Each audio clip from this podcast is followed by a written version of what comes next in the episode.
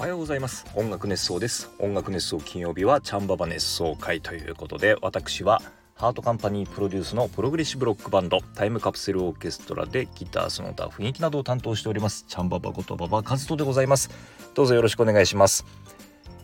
音楽熱想はハートカンパニーの制作でお届けしております。ハートカンパニーは音楽のプロデュース会社です。楽曲制作コンテンツ制作などをしております。ということでえー、音楽熱奏金曜日。こちらはですね、えー、我々タイムカプセルオーケストラの近況報告であったりとか最新情報をお届けする、えー、コンテンツをですねメインに、えー、お送りしてるわけなんですけれどもここ最近はね、えー、あんまり告知することがなかったりしてですね、えー、なんですけれどもまあそのグッズの通販だったりとかそれからこのチャンネルでのね有料配信、えー、こんな形でですねまたちょっと引き続き応援していただけると嬉しいななんていうふうに、えー、思っておりますけれども。うんそうですね。あの実はねこの収録している今日はですね、えー、ガンタさんね、えー、タイムカプセルオーケストラのドラムパーカッションのガンタさんとですね釣りに行ってきましてですねまた船に乗って、えー、裏側から出港したんですけれどもあのね、もうなかなかねちょっとまあ秋はねいい季節でもあるんですけれども、えー、フグが非常に多い季節なんですね。でねサバフグっていうね、えー、サバのように群れてる風なんですけれどもこれがねもう本当にひっきりなしに釣れてくるというか、えー、本命が釣れる前にそのサバフグっていうのは釣れちゃうんですよね。でねサバフグっていうのは実はね毒がないんですよ。だからあの普通に調理して食べられるんですけれどもこれがねうん似てるやつで毒サバフグっていうやつだったりとか、えー、と黒サバフグっていうやつだったりとか、えー、通常ね釣れるのは白サバフグで毒がないやつなんですけれどもよく似たやつで毒のあるやつもいるっていうちょっとねややこしいやつなんですよ。結構ねあのー、このフグの毒でね、えー、亡くなる方っていうのは毎年いらっしゃいますんでね。あのー、ね一度ちょっとやっぱり試してみたいですけどね。でもあの えー、まあちょっとね何があるかわかんないので、えー、サバフグはですね、全部リリースをして、えー、来てしまったんですけれども、なかなかね、えー、釣れてる船はね、釣れてるんで、あの、ちょっと言い訳できないんですけれども、まあでも全体的になんとなく他の船もね、釣れていなかったっていうような状況でございました。ね、なかなか厳しい状況も続いておりますけれども、またね、あの、いい超過が出た時はですね、こちらでまた報告したいと思います。はい。そしてですね、もうね最近あの直前の告知っていうのがちょっと流行ってますけども、えー、この放送はですね11月の10日金曜日、えー、から配信しておりますけれども、えー、その週末11月の12日の日曜日、えー、こちらはですね宮内みちるさんというねこれ多彩な方なんですよこの方が。ねあの、落語をやってみたりとかですね漫談をやってみたり、えー、講談をやってみたりとかまあ一人でねいろんなことをやるんですけれどもその中の一つで浪曲をね、えー、うなります。で、え、その浪曲の、ね、三味線を私がちょっとサポートさせていただくということで、え、11月の12日日曜日なんですけれども、え、場所がですね、え、両国にありますお江戸両国亭という落語の寄せですね、え、こちらで行われます。13時開演かなで、多分、えー、料金、機動線がですね、2000円っていう風になってると思います。ね、えー、着物を着てね、えー、三味線を弾きますので、もし興味ある方は、え、見に来ていただけたらな、なんていう風に思います。はい、そしてですね、うーんここ最近はね、えー、身近に起こった出来事なんかをちょっとお話ししてるんですけれどもえっとですねまあこの音楽熱奏金曜日チャンボボ熱奏会ねもともとはね結構なんかこうマニアックなというかねあの僕が、えー、いろいろこじらせてる趣味の話なんかをですね、えー、してたんですけれどもちょっと久しぶりにそんな話をしようかななんて思うんですけれどもえっとですねえー、チャンババ村にね井戸があるんですけれども、まあ、その井戸にまつわるですねちょっとあの一悶着も二悶着もあったもんですから、えー、その井戸に関するね、えー、ちょっと何でしょうチャンババ的趣味のこうこじらせをですね、えー、今日はお話ししてみようかななんていうふうに思っております。はい、で井戸といえばですね多分皆さんイメージされるのは鶴瓶井戸っていうのかな。あの時代劇でよく出てくるねあの滑車にロープがつながっててそのロープの端に桶があってでその、桶をですね井戸の中に落としましてでそのロープをたどってくるとその桶の中に水が入ってくる。でそうやって水を汲むね、えーまあ、井戸端会議のね舞台になったりするようなねあとはあのお岩さん階段のお岩さんね、えー、のえー、1枚2枚のねあのお岩さんの舞台になったりするようなまあああいう移動をね想像する方多いんじゃないかなと思いますけれども。あとは何ですか？あのこうギッコンバッタンみたいなあのね、えー、こうなんでしょうあのウルトラマンの難しいな。表現がウルトラマンのねあのウルトラセブンのこのアイスラッカーの部分みたいなのをねこうウルトラマンの頭があってそのアイスラッカーみたいな部分をですねこう上下にこうシャコシャコすると水が出てくるみたいな。あなんでしょう。もっと分かりやすいのないかな。うーん。おちんちん。ねあのおちんちんの形のやつにそのね、レバーみたいなのがついててですね、そのレバーをこう、シャコシャコってやるとですね、こう、そのおちんちんが、痛い痛い痛い痛いって言いながら水がこう、ジョジョって出てくる、あの井戸ですね。ああいうあの、手押しポンプの井戸なんていうのもあったりしますけれども、まあそういうね、あのいわゆるこう、大きい穴の開いた井戸っていうのかな、うん、っていうのを皆さん結構想像されるんじゃないかなと思うんですけれども、実際ね、最近主流なのは、もう直径で言うと10センチぐらいのね、えー、穴。でこれあのもう地面からね水道管あの塩ビの水道管が直接生えてるような状況でそこにも穴が開いてましてその中に、えー、細いパイプが通っていてさらに細いパイプがね通っていてでえっ、と電動ポンプで、えー、地下水を汲み上げる。こういう形のね井戸がね主流だと思います。実際チャンババ村にある井戸もねそういう形なんですけれども。でこのチャンババ村をね、えー、みたいなことを始めようと思った時に水の確保どうしようかなっていう時にですねやっぱりちょっと一つの案として井戸を掘るっていうのがね、えー、ありました。で、あの、井戸、今はね、たまたま井戸がある土地を借りることができたんですけれども、あのー、ね、これ、なければですね、雨水を貯めたりするようなシステムを考えるか、それか、えー、井戸を掘る、この、まあ、ぐらいしかちょっと選択肢がなかったんですけれども、ね、で、あのじゃあ井戸を掘るってどういうふうに掘るのかっていうとですねあの、えー、これもねやっぱりパイプをですねどんどんどんどんこうあの、えー、なんていうのかなこう上からねこうついてこうどんどんあの穴を掘っていく。打ち抜き井戸なんて言ったりするんですけれどもあのもうパイプにね溜まったそのパイプをこうどんどんこう下に掘り進めていってでそのパイプの中に溜まった、えー、土や泥や、えー、石なんかをですねどんどんこう出していく、えー、でそれをやりながら今度また水道管をどんどんどんどんこう、えー、下にねあの埋め込んでいく。っていうようなやり方でえー、大体ですね、まあ、5メートルとか、えー、深いと10メートルね、えー、ぐらいの、穴を掘ってですねそこから水を、え汲み上げるというようなことをするんだそうです。ただその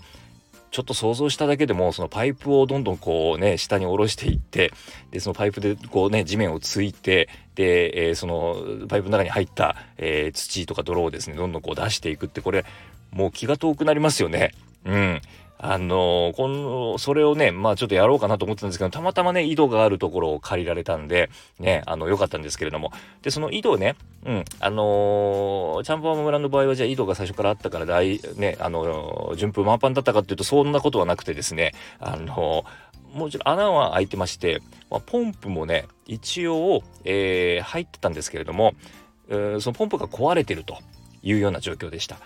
で、えー、これは後から分かったんですけれども水面までだいたい、え、18メートルぐらいあったかな。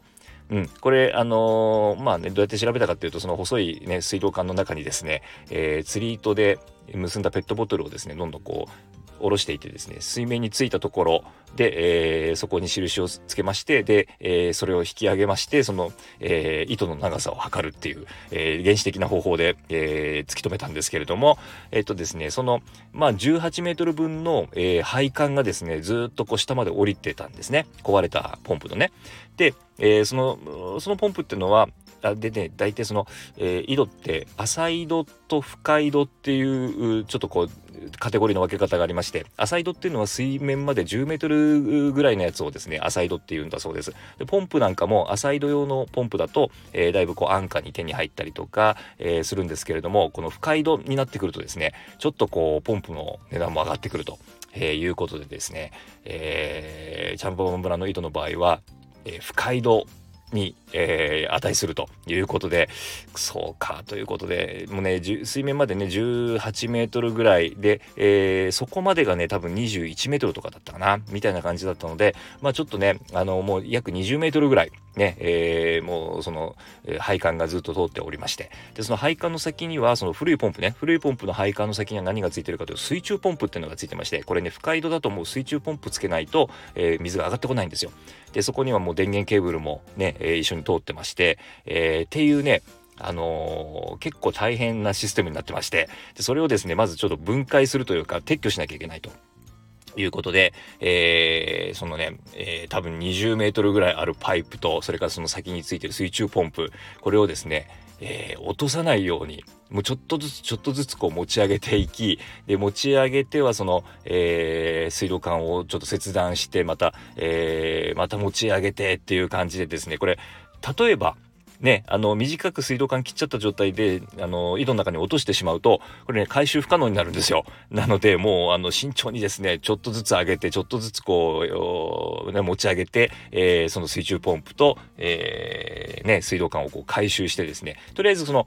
これで、あのー、ただの穴が開いてる状態ね、えー、になったわけなんです。井戸がね。で、えー、今度は新しいポンプを買ってきまして、でね、これがあの、まあ、ちょっとょっとね、深井戸用のその水中ポンプがついている、えポンプっていうのは、やっぱ高いんですよ。なので、えー、そのね、ちょっと浅井戸用のポンプと深井戸用のポンプの中間みたいなのがあって、えー、それはですね、えー、水中ポンプはこそ、えー、入れなくていいんですけれども、その代わり、えー、ちょっとどういう仕組みになってるかわかんないんですけども、えー、その管をですね、えー、井戸の中の管を2本通さなきゃいけないっていう、えー、ちょっとね、あの、まあ、ちょっとどういうシステムかっていうのはなんか詳しく説明しても、なかなかちょっとこのラジオだと難しいので、えー、ちょっと割愛しますけれども、まあ、とにかくね、2本通さなきゃいけないんですよ。えー、ということで、えー、今度はですね、えー、こう、あのえー、その塩ビの水道管をですね、ちょっとずつこう継ぎながら、ね、接着剤でこうくっつけながらですね、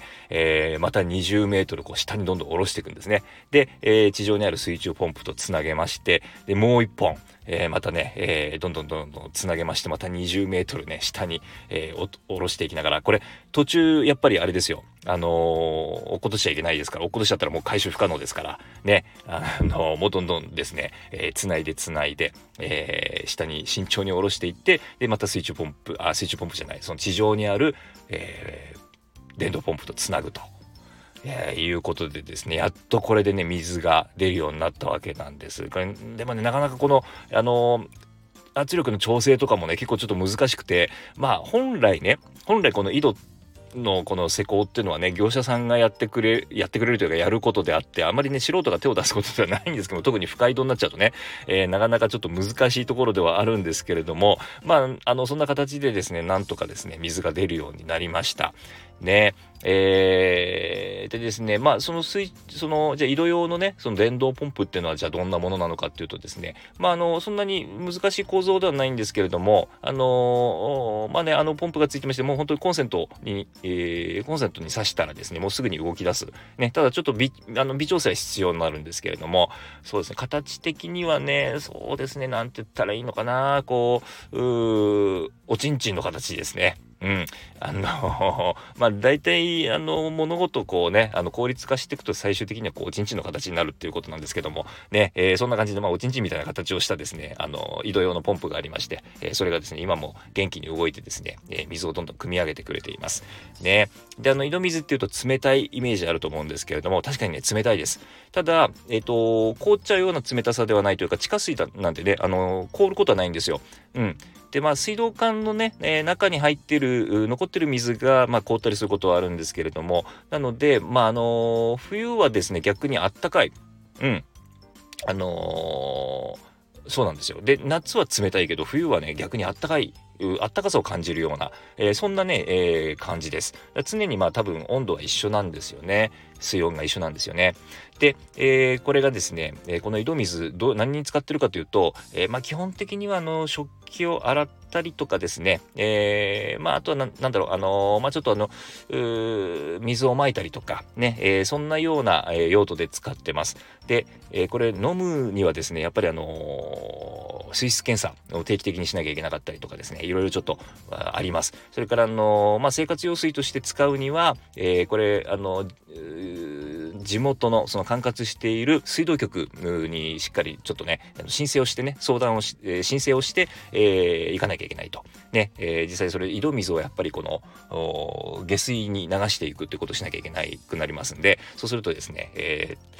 もう勝手にね掘って勝手に使うってわけには実はいかないんですね。なのであのえー、井戸というのもねなかなかちょっとあの一筋縄ではいかないところもあったりするんですけれどもまああの井戸がねあって水が出ると、えー、かなりねあの便利になります。はい。やっぱりちょっと安心感がありますよね。あのライフラインというかねあのインフラこそ整ってるような場所ではないですけれども井戸から水が出るっていうだけでねだいぶこう安心感がある、えー、感じがします。というようなまあ、えー、チャンババ村の井戸なわけなんですけれどもねあのー、まあそんな感じでですね井戸えー、もですねあの自分で掘ったりとかすることもできると。まあ、なんですけれども、あのー、当然この自治体によってね申請が必要になったりとか許可が必要になったりとかっていうことがありますのでそれからあのちゃんとやればですね補助金が出るような自治体なんかもあるみたいですからね、あのー、そこら辺、えー、もしね井戸に挑戦される方はですね自己責任で、えお願いしたいなというふうに、え思います。ただあの井戸っていうのも結構なんかこうちょっとロマンがあるというかね。うん。あの水が出た瞬間はねやっぱりすごい自分で掘ってってはいないですけども、まあ、その、マリオ張りにね、あの、配管をしてですね、えー、水がね、わーっと出てきた時、綺麗な水がわっと出てきた時、ね、すごい水量で出てきた時はですね、やっぱり感動しましたね。はい。えー、というような、えー、井戸の話、えー、今日はまあ井戸熱奏ですかね、を、えー、してみました。はい。えー、ということで、えー、いつものようにお手紙いただいております。えー、栗おじさんありがとうございます。これ前回のですね、え、徳島町遊び熱奏に、え、いただいております。あ、なんとギフト付きレターをいただいてますね。ありがとうございます。えー、栗おじさん、え、おはようございます。おはようございます。徳島お疲れ様でした。お写真拝見しましたが、皆様着物姿がとても様になってましたね。ちゃんばばの着物姿も素敵でしたよ。現地で徳島満喫したようで何よりです。写真を上げていった鶏の骨付き肉とても美味しそうでした。おにぎりは頼みましたか？食べ終わった後のお皿に残る油とおにぎりを浸して食べると絶品ですよ。コメント返しでシャンプー、コンディショナーのお話をしてくださりありがとうございました。ブリーチをしているので、ヘアオイルやミルクも気になります。サロン1000倍とかを使ってますか髪の毛パサパサミンなので教えてください。ということでありがとうございます。そうですね、徳島の話をね、えー、前回しまして、だいぶ満喫しましたよ、なんていう話をしました。ね、えー、そしてですね、シャンプー、コンディショナーの話。そう、あの、シャンプーもコンディショナーもですね、あの、その日一番安いものを買ってますよ、みたいなこと言いましたけれども、ただしヘアオイルだけはちょっとね、あの、いいもの使ってます、みたいなこと言ったんですが、ヘアオイルね、これなんだろうね、えっ、ー、と、ちょっとね、わかんないんですけども、あのー、高円寺にありますスイングアゴーさんというね、スイングアゴーというね、えー、美容院、私、通ってまして、で、あのそのね、美容院で、えー、おすすめのというか、あの、実際にね、使っている、えー、ヘアオイルをそのままね、買って使ってます。なので、あの、詳しくはですね、えー、高円寺のスイングアゴーさんにお問い合わせくださいというか、えー、実際ね、ちょっと行ってみてください。行ってね、えー、行けば確実に手に入りますんで。はい。えー、ちなみにですね、僕はあのー、ちょっとね、匂いとかがあんま苦手なんですよね。えー、得意じゃない。得意じゃない苦手というかね、もう、あのー、頭痛くなっちゃうんですよね。なので、あの使ってるヘアオイルはですね、え無臭です。はい。えー、非常にね、で、質感も、しっとりとした質感もね、えー、同時に得られるという、非常にね、あの、自分には合ってるヘアオイルなんですけれども、ね、あの、ぜひぜひ、高円寺のスイングアゴーさん、ね、行ってみてください。はい、ということで、えー、音楽熱奏金曜日はチャンババ熱奏会でした。それではまた来週。